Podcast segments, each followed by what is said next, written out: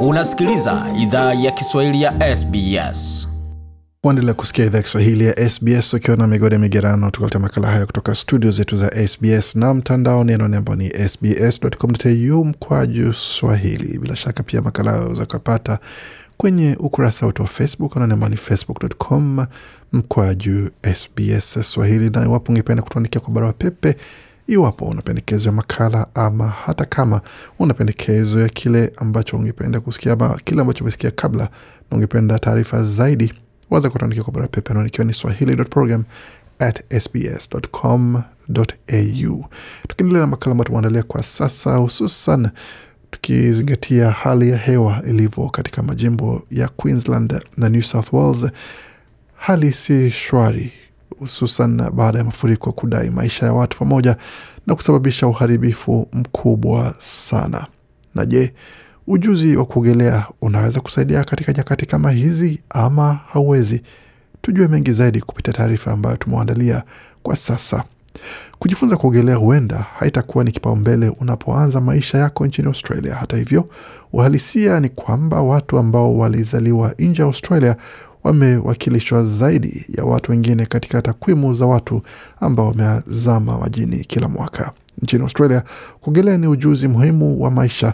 Kujifunza kuogelea katika umri wowote kunaweza kusaidia kukuzuia kuzama, ila pia ujuzi huo unaweza kusaidia kulinda familia yako na kukusaidia kushiriki kwa kujiamini katika maisha ya Australia. Kila mwaka shirika la Royal Life Saving Society of Australia hutoa ripoti ya kitaifa kuhusu kuzama majini. Utafiti huo unaonyesha kuwa takwimu za watu wanaozama katika jamii zenye tamaduni nyingi ziko juu sana na uelewa wao wa usalama majini ni mdogo. On average over the last 10 years around Australia, Unasema kwa wastani katika miaka kumi iliyopita kote nchini Australia, asilimia 35 ya waliozama ni watu kutoka jamii ambazo Kiingereza si lugha yao ya kwanza. Kwa hiyo ni watu ambao wamehamia hivi karibuni Australia au ni watu ambao wazazi wao hawakuzaliwa Australia. Takwimu hiyo inawawakilisha zaidi. Sauti hiyo ilikuwa ulikuwa unakisikia, ilikuwa ni ya Michael Maseni. Yeye ni meneja wa utofauti na ushirikishwaji katika shirika la Life Saving Victoria.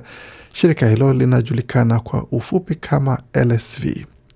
LSV hushirikiana na mashirika na shule kadhaa kutoa miradi ya mafunzo ya kuogelea kwa vikundi kutoka jamii ambazo Kiingereza si lugha yao ya kwanza. Ripoti ya kitaifa kwa kuzama ilibaini pia kuwa asilimia 80 ya watu wanaozama majini ni wanaume.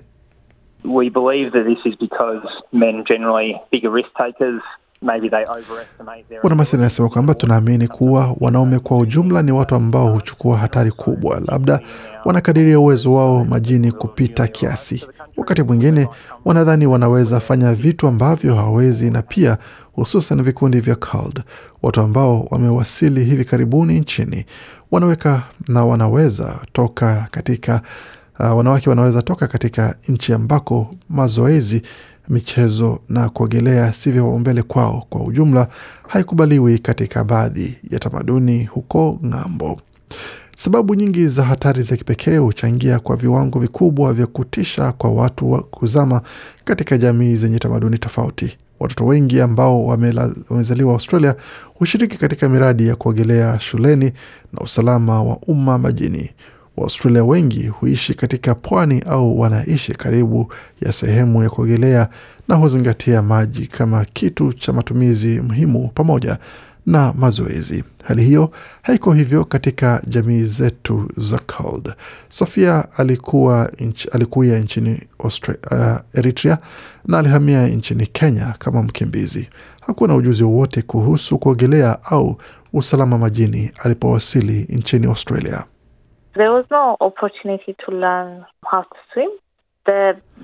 Anasema hapakuwa fursa ya kujifunza kuogelea. Naweza hesabu tu siku mbili au tatu ambazo nilienda katika sehemu ya kuogelea maishani mwangu kabla nije Australia. Kwa hiyo sikuwa na fursa yoyote kujifunza, hata kama nilikuwa na nia ya kuogelea, Bi Sofia alisema. Sofia alianza kujifunza kuogelea katika ujana wake kupitia msaada wa mashirika ya Life Saving Victoria, Spectrum na chuo cha Victoria katika jamii. Huyu hapa na maelezo zaidi. I used to hear stories about many Eritreans like myself. Anasema nilikuwa nikisikia hadithi kuhusu Eritrea wengi kama mimi ambao walipoteza maisha yao baharini walipokuwa katika safari za uhamiaji, na aina hizo za hadithi zilikuwa mawazoni mwangu sana, ila nilipoanza kuogelea ilisaidia kuondoa uoga kuwa chochote kinaweza tokea ukiwa sehemu ya kuogelea, kwa sababu sikujua jinsi ya, ku, ya kuelea. Sikuwa na ujuzi wa msingi wa kupona majini. Jed Hanson ni meneja wa masoko katika shirika la Oswim.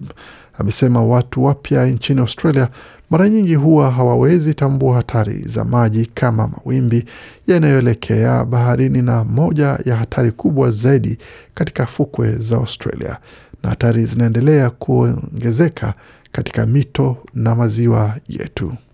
26% of the fatal drownings from 2021 were in a river or a creek. Anasema asilimia 26 ya visa vya kuzama kutoka mwaka 2021 vilikuwa katika maziwa au mito, kulinganishwa na fukwe ambayo ilikuwa na asilimia 22 na asilimia 15 ya visa baharini au bandarini. Watu wengi wanaenda katika sehemu za mbali bila kujua kina cha maji.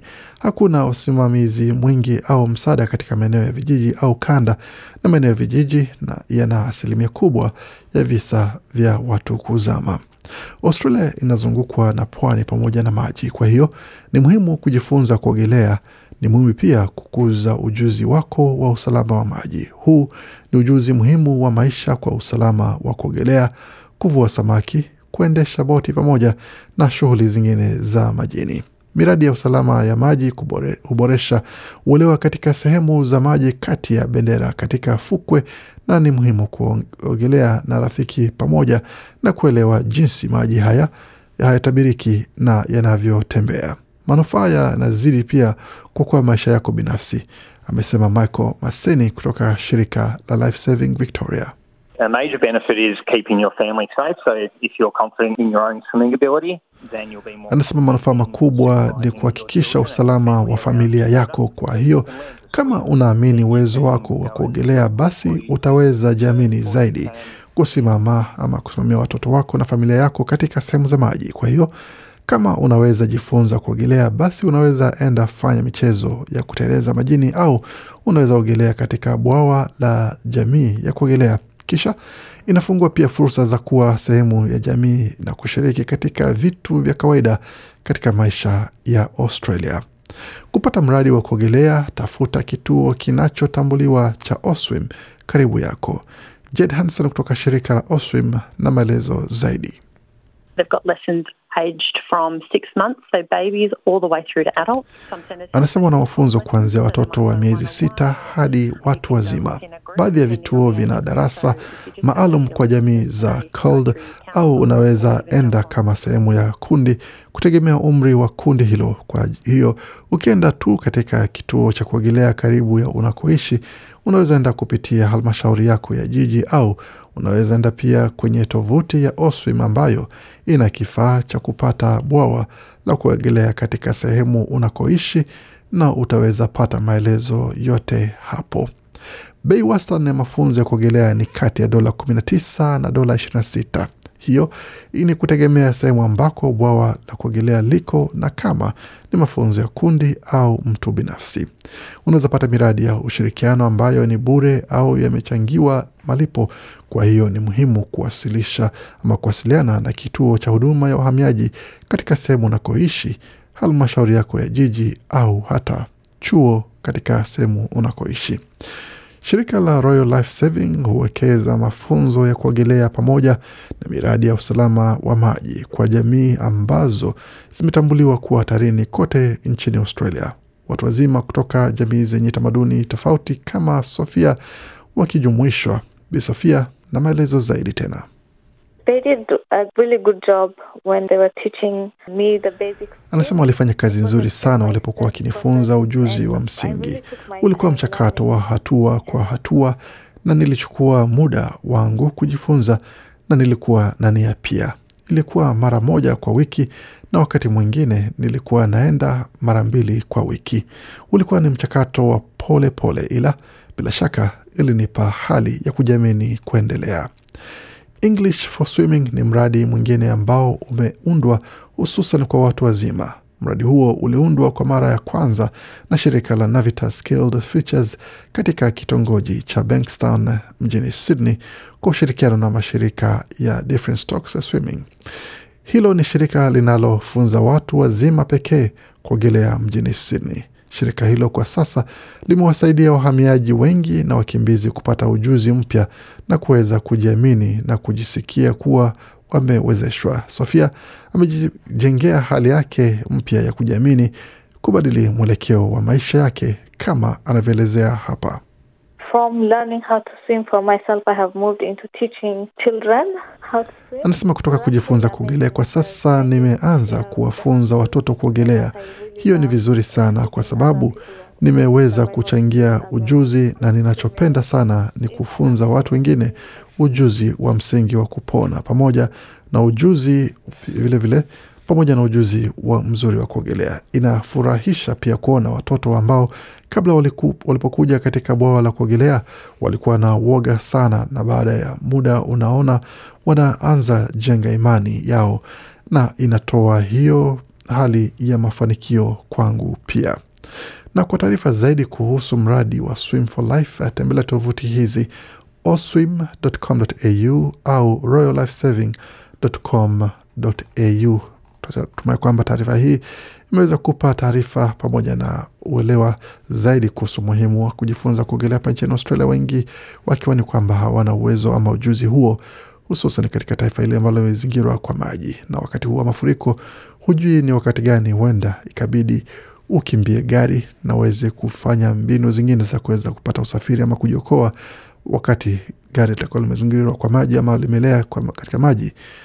Ujuzi wa kuogelea bila shaka unaweza kuwa muhimu sana iwapo unao.